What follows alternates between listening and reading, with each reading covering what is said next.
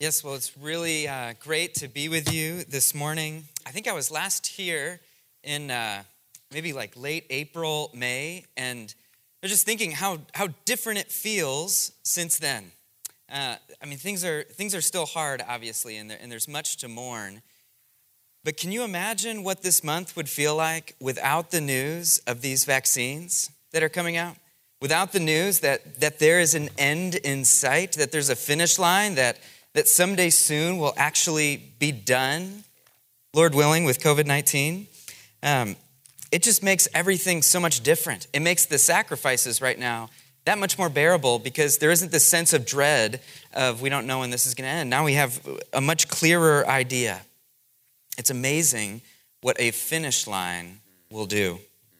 And so this morning we read from one of the final chapters of Isaiah where Isaiah puts a, a finish line, an, an, end marker in front of the people of God. And so a, a question that we can bring to this text is what difference does it make to have the end in sight? And it's important to remember that in the timeline of Isaiah's ministry, um, I mean, this is, this is not just kind of this pretty poem about the, you know, the new creation, um, but this is a dark time in Israel's history. I mean, maybe the darkest time. You know, the, the dating of this prophecy is, is somewhat fuzzy, but I mean, either way, it's bad. So either Israel is in exile right now, or they're just emerging from exile. So either way, Jerusalem is destroyed. The temple is destroyed, the people are scattered. And in the midst of all of this destruction, in the midst of this uncreation, this tearing apart, Isaiah gives this prophecy that God is doing a new thing. God is creating something new. Don't lose hope. Don't stop being the people of God. Having the end in sight changes the way we live now. And so this morning, I want to ask two questions of our text What is the new creation? And what difference does it make for us today? What difference does it make for us today in a, in a similar time where healing is beginning to go out, but we're still waiting for its fullness to come? So let's begin. What is the new creation? Well, surprisingly, the new creation is a lot like the old creation. It's, for starters, it's the same creator. Verse 17 and I'd encourage you to have your Bibles out throughout this sermon. I'll be referencing this passage.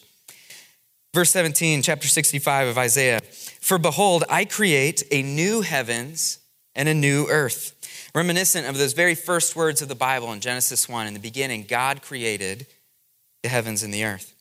So it's the same creator, it's the same people. Verse 18 For behold, I create Jerusalem to be a joy and her people to be a gladness. Jerusalem is still the place where God has promised to dwell with his people. None of that is different in the new creation. And to top it off, they're doing the same stuff. So verses 19 to 25 describe very ordinary Jewish Hebrew life building homes, planting gardens, living in families. And I think the ordinariness here is noteworthy.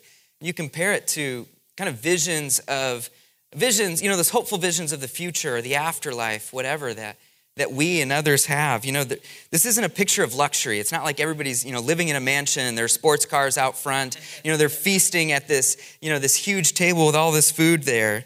Um, it's not that. It's also not this picture of escape. You know, escape from the world's problems. You know, into into nothingness or into some kind of like disembodied you know, union with the universe, where we have kind of transcended all of this earthly stuff. It's neither of those. It's a picture, the new creation is a picture of ordinary, embodied life in a real place. And so, what, what is new about the new creation? And what's new is actually less about what it has and more about what it doesn't have. So, verse 19 the new creation does not have the sound of crying. Verse 20, it doesn't have the agony of untimely death, uh, especially infants who live only a few days. My son spent two weeks in the NICU and, and he's fine. But being there, I mean, I, I don't know if I've ever been in a place where I just had more of a feeling like this should not exist. This hallway should not exist. Well, that's going to be gone in the new creation. Furthermore, the, in verse 20, the new creation, it doesn't have injustice. So, good men who don't live out all of their days, or wicked men who grow old, you're not going to find those here. Verse 21 or 22, it doesn't have futile work where you put in hour after hour after hour only to see your labors go to nothing or to see them go to someone else. There's a justice and an equity to our work in the new creation. Verse 24, this is interesting. The new creation doesn't have that sense that our prayers are not heard. It doesn't have that sense that our prayers are, are hitting the ceiling. Instead, before they call, I will answer. While they are yet speaking, I will hear. There's this communion with the Creator in the new creation, this clear communication. In verse 25, finally, the new creation doesn't have this, this sense of physical vulnerability that is, that is so you know, intrinsic to the natural world, to everything we've ever known. Uh, it's captured here you know, by these pictures of wolves and lions, you know, those, those scary realities out there. And so this means no tornadoes, no hurricanes, no shark attacks. Instead, the natural world is characterized by peace. And so, what's going on here? What's going on is that clearly for Isaiah, the new creation is not as if you know, God is taking the old creation, scrapping it up, and saying, I'm going to try something completely different, altogether new.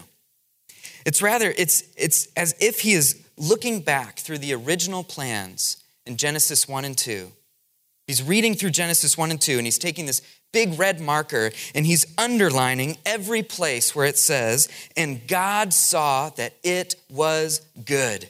And God saw that it was good. And God created them in his own image. Male and female, he created them. And God saw everything that he had made, and behold, it was very good. That's what the new creation is all about. It's not a rejection of the old, but it is a recommitment to the old, a recommitment to God's original purposes for creation. A world of activity and creativity, of enterprise and building stuff, and an equity of justice and joy. So, as the poet Wendell Berry writes, what stood, what stood in creation will stand, though all be fallen, the good return that time has stolen. Though creatures groan in misery, their flesh prefigures liberty to end travail and bring to birth their new perfection in new earth. What stood will stand. God is committed to the goodness of his creation. He's not willing to see it destroyed. He doesn't have something better in mind for us. The new creation is the world as it was always meant to be. And that's good news. That's good news for people who love cities like this one. That's good news for people who love the beauty of Lake Michigan as it, as it changes through the seasons. It's good news for people who love music and food and laughter because God loves all of those things too. But you can't, you can't look at this picture without noticing the problem that our world is not this way and that we are powerless to make it this way. Humans, by the grace of God, we can do incredible things. We can, we can come up with a vaccine for COVID in one year. That is incredible. By the grace of God, we can do this, but we cannot fix our deepest and most fundamental problems.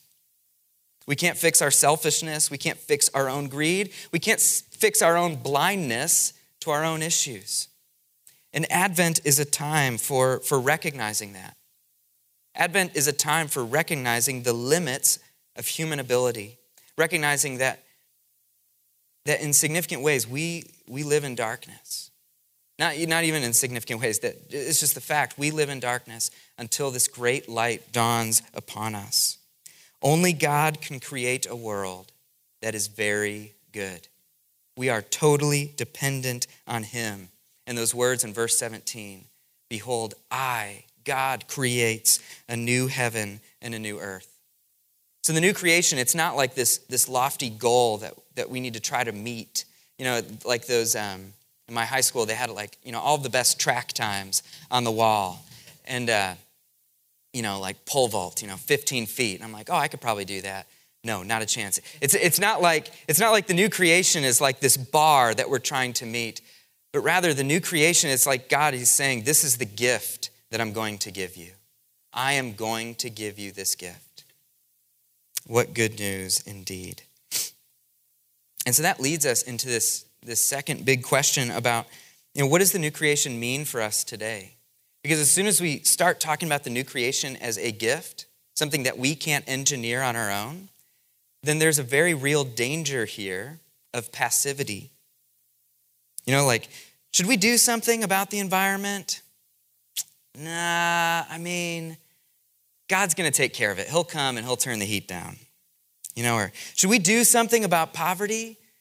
I don't know. I mean, uh, Jesus says the poor will always be among us. I, I think he's got a plan to take care of that. Should I do something about, you know, this, this problem with alcohol that crops up from time to time in my life? Nah, I mean, just, just kind of, you know, keep it under control for now. It'll be a lot easier when Jesus comes. These are all passive responses to the new creation. And that is not what Isaiah is after here. In fact, if you, if you go back to chapter 56, verse 1, the beginning of this final section of Isaiah's prophecy, you read these words Thus says the Lord, keep justice, keep justice and do righteousness. Why? For soon my salvation will come and my righteousness will be revealed. Keep justice and do righteousness. The vision of the new creation is not meant to make us passive but to make us participants in this new work that God is doing amongst us. And so, you know, Christians in the church, we often talk about this reality of the already and the not yet. And the new creation is one of those realities. Healing is already going out into the world. You want to see the new creation? You can. It's in you, it's in me, it's in the church. This shows up all over the New Testament. And Paul says things like this in 2 Corinthians If anyone is in Christ, he is a new creation. The old has passed away. Behold, the new has come. If anyone is in Christ, behold, she is a new creation. We're not passively waiting, we're participating in this work that God is doing. And so, how do we do that? Let me give you a few ways. The first way we participate in the new creation is as witnesses, witnesses of this, of this new thing that is happening. Paul says that we, we have this reconciliation with God, and so that now we are ministers of that to others. We can tell others, you can know the God who created you. You can know the God who knows your story better than even you know your story. He knows the, reasons why you do the things you do the, right, the reasons why you don't do the things you don't do.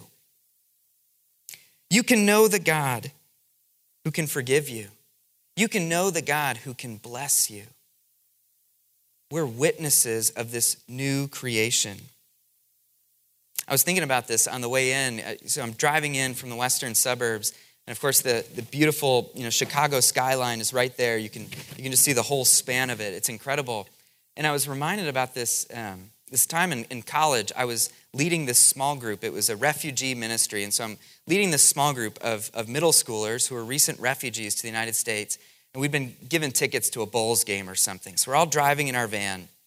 And I, I point up ahead at the city. And, and some of these guys had never been in the city before. And I said, Look at those big buildings up there. And they said, Well, they're not that big. I said, What are you talking about? They're huge. That's the, that's the Sears Tower the Willis Tower, whatever it's called. And, uh, and they said, no, these buildings are bigger. And they're pointing, you know, to the, to the apartment buildings alongside the highway, you know, that are big, you know, some of them 10 stories tall. And, and given the perspective, it looks like the buildings near to us actually are bigger. But of course, I'd been there. I know. No, guys, wait till you're there. You have no idea how big these buildings are. I could tell them that because I had been there. I had the perspective. And that's what we do. We have the perspective of the new creation, this reconciliation that others can have with God. We can say, You're not going to believe it when you get there. That's the first way we witness to the new creation. Another way is, is through our you know, horizontal relationships, even in the church. And so, frequently in Paul's letters, he's talking about this divide between Jew and Gentile, between the people who are deserving and the people who are undeserving of God's grace. And Paul uses new creation language to discuss this divide. So in Ephesians 2, he says, God has broken down the dividing wall of hostility that he might create one new man out of the two, out of Jew and Gentile. Or in Galatians 6, he says, Neither circumcision nor uncircumcision matters for anything, but what counts is a new creation. And so, Immanuel, I, I know that you already, you already know this, you believe this, you long for this. And so I just encourage you today to be a place of uncommon community, to be a place of uncommon friendships, across racial and ethnic lines, across gender lines, across lines of wealthy and poor, educated and uneducated, even conservative and progressive. Because if I were maybe going to paraphrase Isaiah here, I might say, because the donkey and the elephant shall graze together. The woke shall eat falafel, just like the unwoke. And the serpent shall continue to eat the dust, because that's what he deserves. Immanuel, let your unity within diversity be a witness that something new is happening among us. Something new is, is happening that is able to unite us as nothing else can. That's the gospel of Jesus. So, the second way we participate in the new creation is through our works. And, and it does seem somewhat counterintuitive if you think about it. Like, why would we spend our lives working for justice if God's just going to bring it anyways? I was reminded of this, uh, this little cross that I picked up at a Goodwill one time, and it had this, you know, this beautiful image of the crucifixion on the front, and on the back it had this, this like cute little guilt trip where it said, "Don't forget, I'm counting on you. I'm counting on you to bring justice." No, no, no, no. That's that's not what this passage is all about. God is not counting on us to bring justice. He's a, he doesn't need us for that. No, we practice justice for the same reason that we turn away from sin. It's because God has brought something new. We do it to walk in the newness of life that Jesus has given us. There is no reason to wait. And so it's a privilege to participate in the new creation through works of justice. It's a privilege to allow God to use us to create equity. It's a privilege to allow God to use us in our workplaces to make possibilities and for others to flourish for them to support their, their families.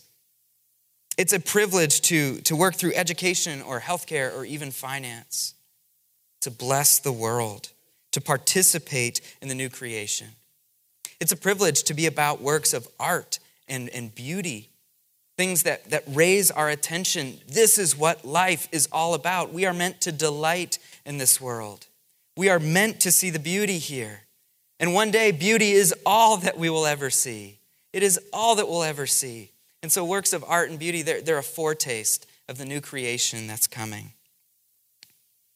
And finally, we participate in the new creation through joy unbridled, unexpected, surprising joy. Verse 18 God commands his people, be glad and rejoice forever in that which I create. Be glad and rejoice forever in that which I create. And in a world that is filled with so much that is obviously wrong, obviously broken, it can feel impossible and even morally irresponsible to have that kind of joy. With all that's happening, why should anybody be happy right now?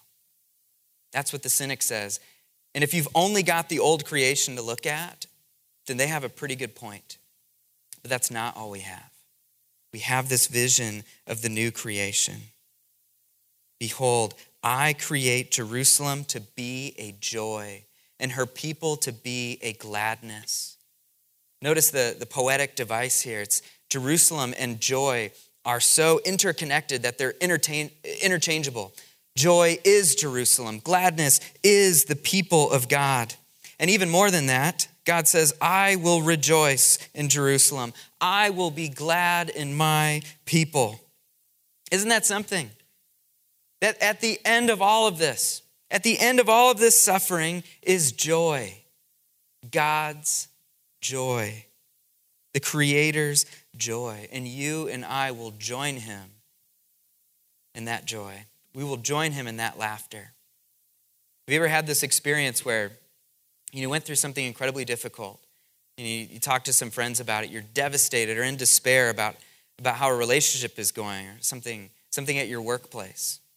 You don't catch up with that friend for a while and they come back and they say, Hey, what turned what happened with that? I mean, you were so down in the dumps. And it takes you a minute. You have to remember what it felt like back then. You have to remember how devastated you were. You have to remember, oh my goodness, it felt like the world was closing in. I'd forgotten about that. I'd forgotten because, because God brought redemption through that thing. God did something new. That's what Isaiah is, is saying is going to happen here in verse 17. The former things shall not be remembered or come into mind. Or as Paul says in Romans 8, the sufferings of our present time are not worth comparing to the glory that will be revealed in us. The joy will so far surpass the suffering. We'll have forgotten just how bad things were. I mean, it's an incredible thought. And so I'll close with this, this short story. Julian of, of Norwich was a Christian woman who lived in, in the Middle Ages. She was an anchoress, meaning she lived in this little room that was connected to the outside of the church. And she lived not only through the Hundred Years' War, but through the bubonic plague. Three times the plague went through her city, three outbreaks. And her only contact with the world was just looking outside her window. I mean, does, does that sound familiar to us? Well, one day she was contemplating God, why did you let all of this happen? Why did you allow all of this sin and suffering? And in this famous story, she didn't hear a direct answer to that, but what she heard was this All shall be well. All shall be well, and all manner of things shall be well. And that's what Julian took comfort in. That is the hope that Isaiah offers to us. That is the hope that can characterize our lives even now as we participate in the new creation through communion with one another, through worship, through honoring the Lord who is bringing about this new thing. In fact, is bringing about that new thing even now. The end is in sight. Don't lose heart. Keep justice, do righteousness, be glad and rejoice forever. God is doing a new thing. In the name of the Father, and the Son, and the Holy Spirit. Amen.